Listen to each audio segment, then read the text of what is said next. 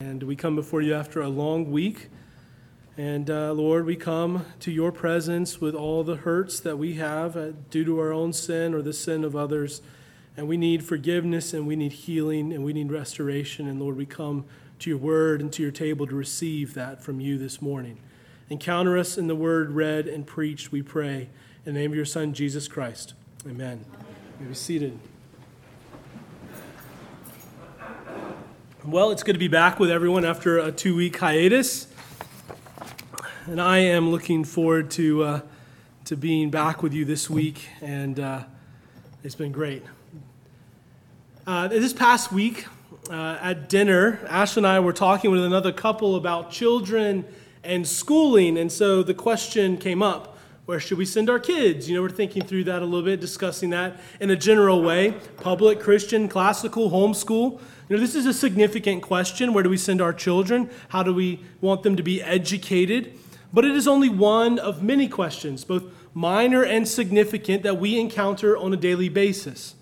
We face decisions daily. Should I go to college? That's a huge one. And if so, where?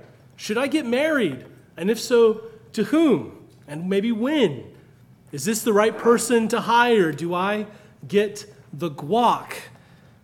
That's a real question. That's a real decision that everyone faces when they enter a Mexican restaurant. I hope you know that. Please. You need discernment to know whether or not to get the guac. We face daily decisions. And this summer, we have been going through the book of Acts, and right from the beginning of the book, we saw God's kingdom breaking out into this world through the resurrection of Jesus. Right? By his resurrection, Jesus has broken has broken the bonds that have been held around the earth and the world and humanity by sin, evil, and death. He has broken this stranglehold upon the world. God's new creation is here. The resurrection has opened the doors for this new creation. And now, with Jesus' ascension and the outpouring of his Spirit upon the church, God's new creation kingdom is moving forward from Jerusalem as an epicenter out to the ends of the earth. It is moving forward all the way until Christ's return in glory to make all things new, to set all things to rights. In the meantime, Jesus has commissioned us as his church to be about the work of mission, to proclaim the good news about him that he is alive from the dead and that he is a loving and gracious king who rules over all the earth. We are about this mission in the meantime.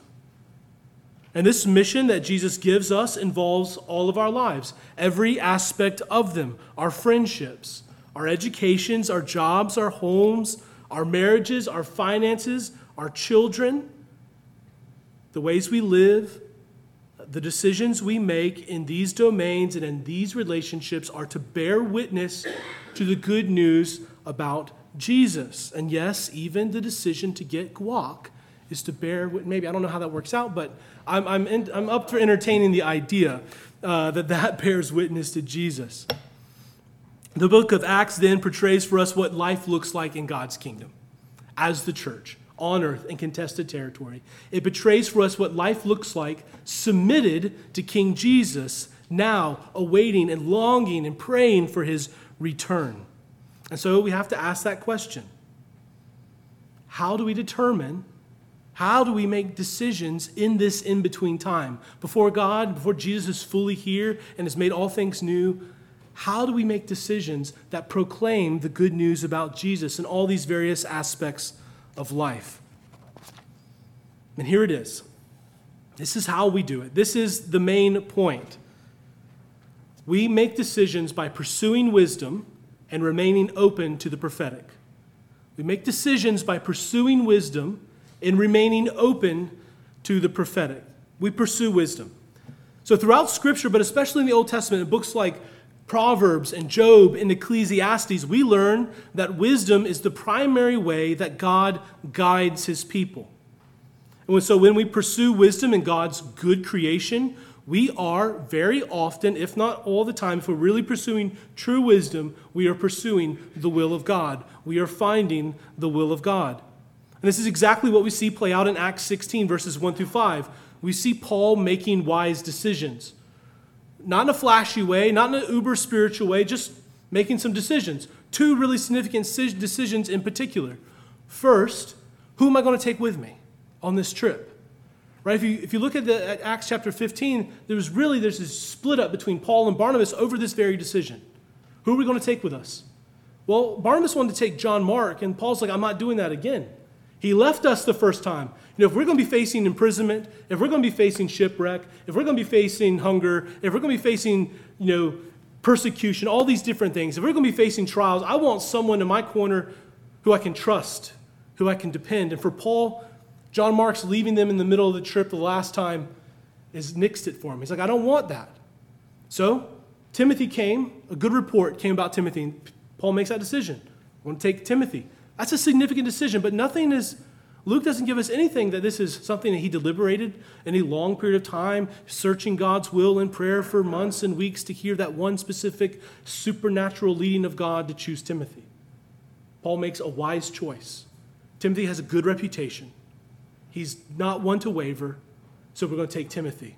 But then that second decision, that second wise choice that Paul makes is whether or not Timothy should be circumcised. Now, this is a huge decision because recently, right, towards the beginning of Acts 15, there's been this massive council at the church in Jerusalem, and they've just decided that Gentiles do not need to be circumcised to be a part of God's people, the church. Gentiles do not need to be circumcised. But Paul sees that it is wise, a wise decision to circumcise Timothy. So, both these decisions, we see Paul exercising wisdom, making a wise choice. There's no, Luke doesn't describe any kind of great deliberative process that involves supernatural means or supernatural revelation, just Paul saying, Timothy, you've got a good report. I need a man like you.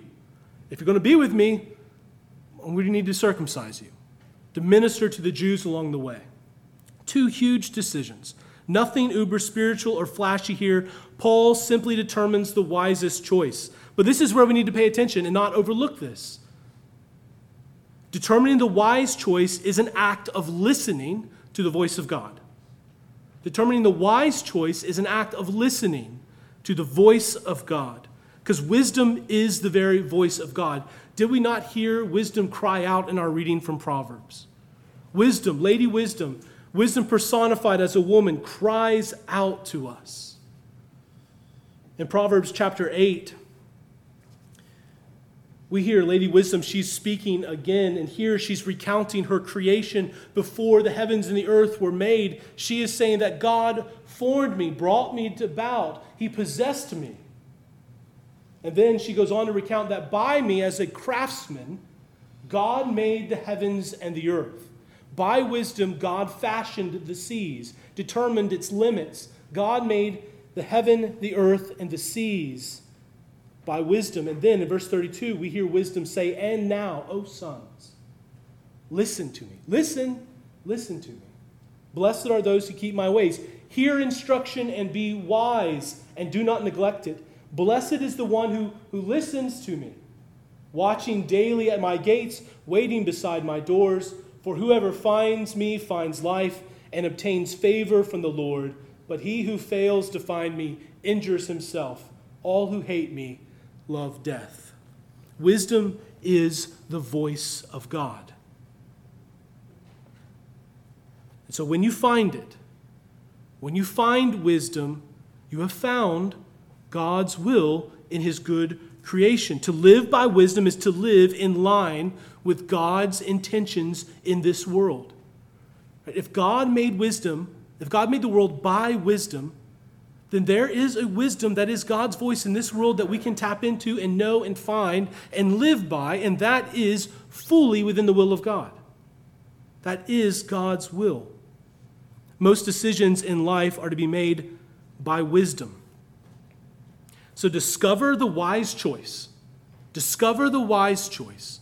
And you have very often found the will of God in that particular situation or in that particular relationship. Discover the wise choice, and you have very often found the will of God. Now, I know this is difficult for some of us because it evokes I think for some, fear rooted in our insecurities.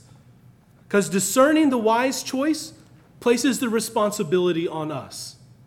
And if we, if we have a fear that, that comes out of our insecurities, we don't want that kind of responsibility. We would much rather have God, you know, open up the heavens and say directly to us, do X, Y, and Z. You know, Benji and Ashley, send Matthias to whatever school. Or yes, please do get the guac here at Don Tequila's, but not over here. You know, we want that kind of direct revelation in many ways because we're afraid of making those big decisions on our own or under our own wisdom, we want God to take that responsibility, make those decisions for us. And so there is a bit of fear that may, that may push back here. So sometimes our insecurities prevent us from pursuing wisdom. But listen, God doesn't want us to be the type of children who have to receive a direct word from Him before we make every decision. He doesn't want us to be the type of children who have to have a direct word from Him before we make every decision. Rather, God wants us to be the kind of people who are shaped by His Spirit and immersed in the divine drama of redemption and new creation that finds at its center Jesus, crucified, raised from the dead, and ascended as King. He wants us to be people shaped by the Scriptures, shaped by Jesus he wants us to submit to his spirit and to Jesus' rules so that our disordered desires are reordered to Christ. Right? We need to submit to God's spirit and submit to Jesus' rule so that our misordered desires, our twisted desires, are remade and reordered to Christ. And we do this by having our minds renewed by God's Spirit and God's Word. God wants to be the type of person who can make decisions in new and ever changing situations that align with his own desires. Right? When our will and desire are reordered to Christ, we desire what God desires. And so we can love God and do what we want in this world, exercising wisdom, because that will, those desires are in line with God's very own. You see, God is a loving Father and He has made us and set us free. Set us free to live and work in His good creation within the boundaries He reveals in His incarnate Son Jesus and in Holy Scripture. Within these boundaries, God wants us to use our reordered desires and, along with God given creativity, to make decisions for His glory and for the good of our neighbors and for the good of our coworkers and for the good of our families. Just imagine for a moment, whether you have children or not, just imagine for a moment being a parent. Wouldn't it just break your heart if your children, playing in your yard, thought they had to come to you to ask permission to do everything they did? Play with this toy, play with this ball, run, walk, do this thing or that thing. Wouldn't it break your heart if they felt so insecure they had to come to you to play in your yard? Wouldn't that break your heart that they felt so paralyzed? Rather, you want your children to play freely within the boundaries you set, right? Within your fence, within your property, within your desired outcomes. You know, don't beat your brother with the bat, kind of a thing. You, know, you can use the bat, freely play with it, but don't beat your brother. Don't you want your children? We all want children to play freely within our God given boundaries, within our boundaries. And so, God, likewise, as our loving Father, desires that we go out within the boundaries of His bountiful, wonderful creation, though fallen, though marred, still good, still wonderful. He wants us to go out within this world as He has revealed it, these boundaries as He has revealed it, and do what we want to do for His glory. Remember now, our wants have to align with His. Our disordered desires have to be reordered to Christ. As His children, God has given us a remarkable amount of freedom to live and make decisions within the bounds of his kingdom, within the bounds that he has revealed in Scripture. For some of us, it sounds frightening to live with such freedom because we imagine that God's will in every situation is a bullseye. Only one specific way this can all work out according to God's will. Only one right decision in every single situation. That is God's will. And that's paralyzing. It's fearful to, to have that kind of view because we never know which one, if we haven't received that direct word, we don't know if the decision is the right one. We're frightened also because we've been wounded by an impossible to please parent or spouse or friend. That can affect the way we view God's freedom that He gives us in His world to make decisions according to wisdom for His glory and for our good. And for others of us, this just doesn't sound right because it doesn't sound spiritual. It doesn't sound spiritual. It sounds rather all too worldly or all too ordinary. And here it is helpful to remember that spiritual in Scripture means of the Spirit of God, of God's Spirit. Spiritual does not imply an opposition between the physical and the spiritual, or the physical and the immaterial. It does not imply an opposition between ordinary, between the ordinary and the supernatural. So listen to Paul in Romans chapter 12, verse 2. Do not be conformed to this world, but be transformed by what? The renewal of your mind and in, in Philippians 2 5, have this mind among yourselves, which is in Christ Jesus. Wisdom is spiritual because it requires us to submit to the Spirit's work to transform our minds. Our minds. Conforming them to the very mind of Christ, taking our disordered and twisted desires and reordering them to Christ. That's a spiritual work. That means our minds are spiritual, renewed by the Spirit, reordered to Christ. We make decisions using God's wisdom. Those are spiritual decisions, and those are spiritual means as we listen to God's voice in His world. But then, how do we submit to the Spirit? How do we submit to the Spirit? We submit to the Spirit by four things here. We soak in Scripture soak our lives in God's revealed will in Holy Scripture. We consume it, right? Because we want to know what God's wisdom is. He's clearly revealed it in Scripture. So we want to know what that is, so we soak ourselves in Scripture, and then we immerse ourselves in the life of the church. Because in the life of the church, we hear over and over again this vast cosmic story of redemption that we read about in Scripture that God is at work in the world through Jesus to redeem it, to make it new, and that He has called us to participate in that work of making all things new. And so we need to soak ourselves in Scripture in order to submit to the Spirit, and we need to immerse ourselves in the life of the church Sunday to Sunday to hear the gospel year after year in the feast and in the fast, submitting ourselves to the Spirit's work to transform our minds. And thirdly, we need to saturate our lives with prayer. Saturate our lives with prayer. We need to speak and commune with God in public and in private, in worship and at home. And then finally, we need to listen and respond to the cries of pain in this fallen world, whether it's our neighbors or those of the poor. This might sound a little different from the other three, but why did I say that? Because of Matthew 25. So, Matthew 25, Jesus tells us that it is with the poor that we encounter Him without realizing it.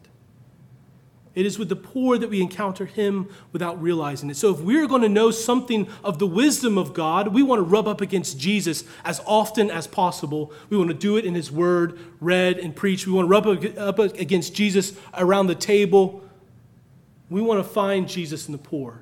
That means for us, if our homes doesn't bring us in contact with the poor or the suffering, if our jobs don't bring us in contact with the poor or the suffering, we need to seek out those points of contact where we can serve and be proximate to those who are suffering in this world. One, because that's what Jesus did, and two, Jesus said, You'll find me there.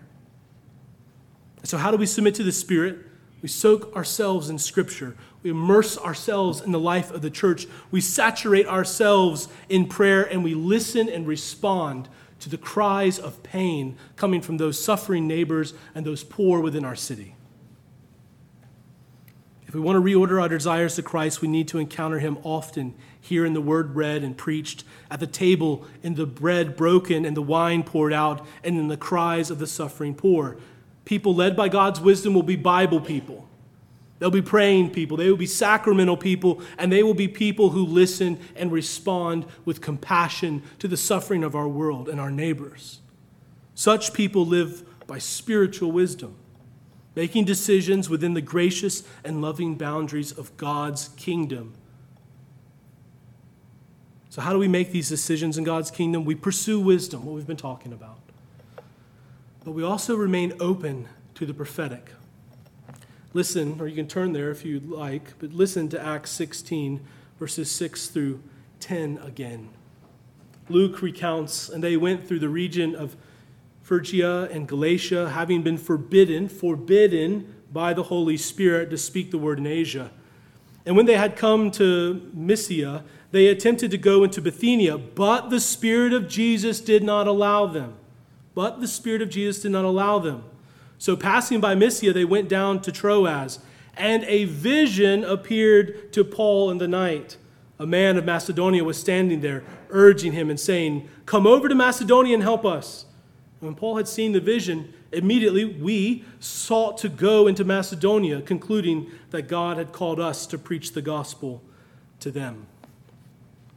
Now we see decisions being made by something other than wisdom.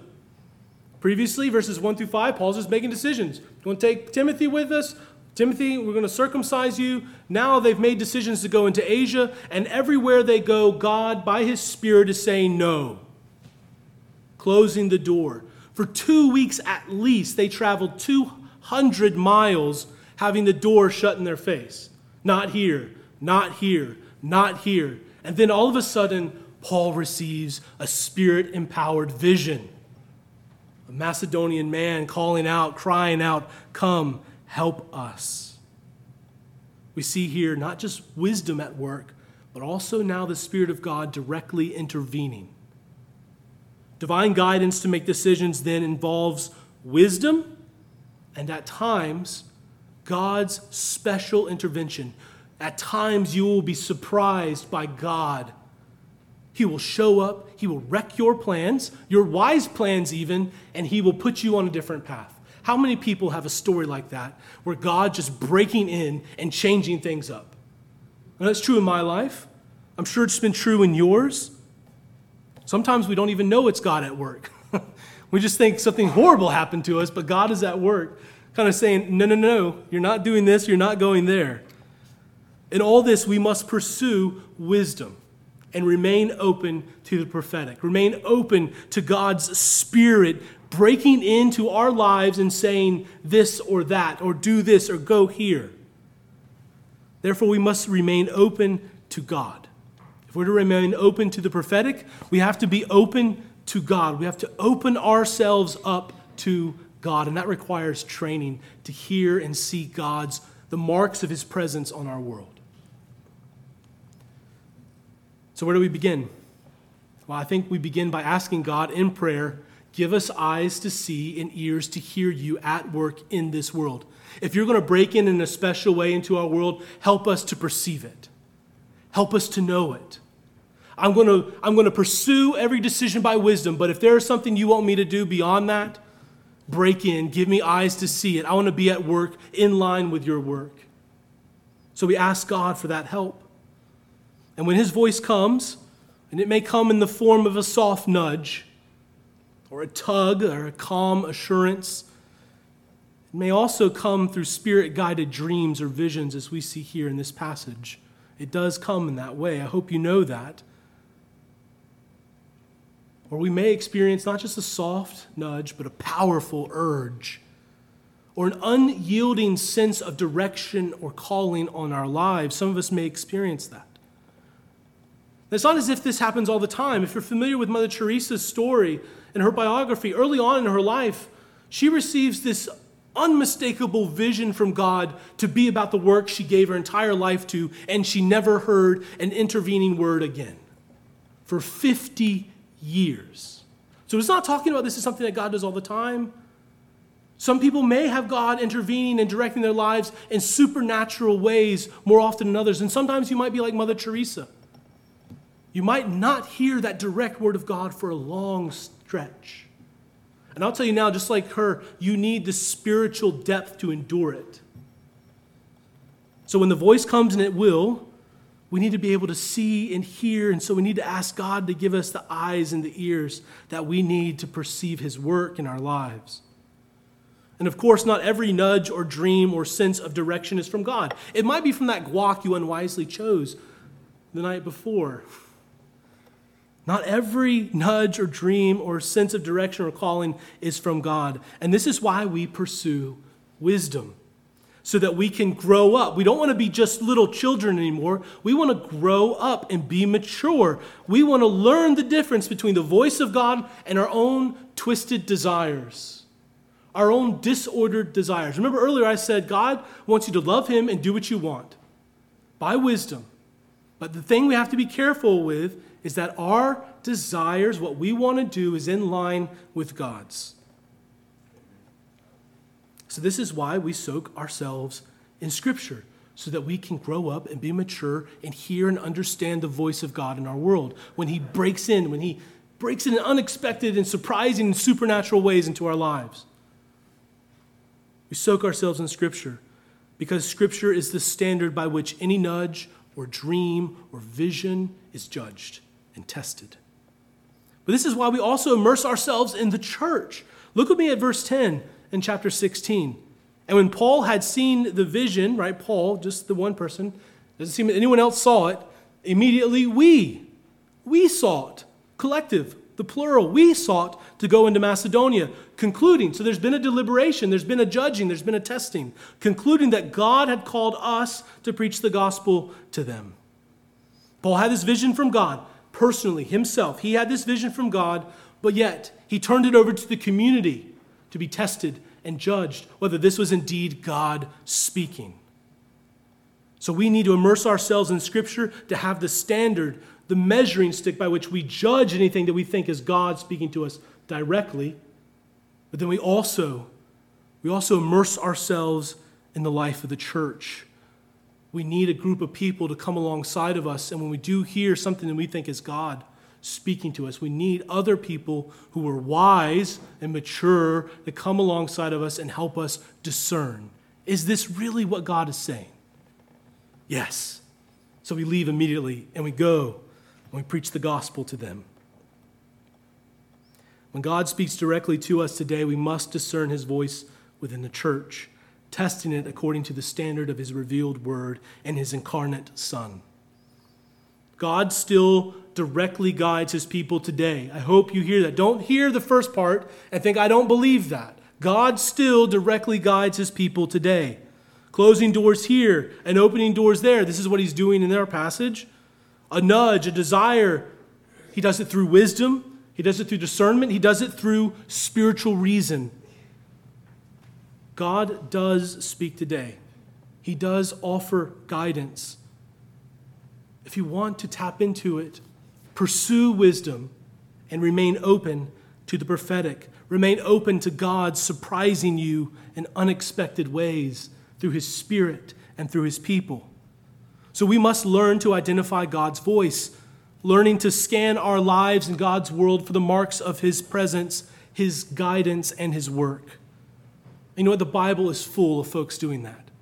The Bible is full of stories of God speaking and guiding his people, not only through wisdom, but also through his intervention in their lives. You know what? And there are plenty of stories right here at Christ Church where God has shown up in people and has directed, helped you make decisions, not only through wisdom, but also through supernatural means. I know there are stories. I've heard some of them. I know there are probably much more than I know about. God is at work to direct his people, primarily through wisdom, but also at times by intervening and making things crystal clear. Christ Church, we ought to expect the miraculous work of God's Spirit in our midst today. We ought to expect, we ought to pray for it. Therefore, let us pray with a more expectant faith. Let us be more sensitive to the Spirit's guidance throughout the day, and let us discern together the voice of God by pursuing wisdom and remaining open to the prophetic, remaining open to God's Spirit's work in our lives. In the name of the Father, the Son, and the Holy Spirit. Amen.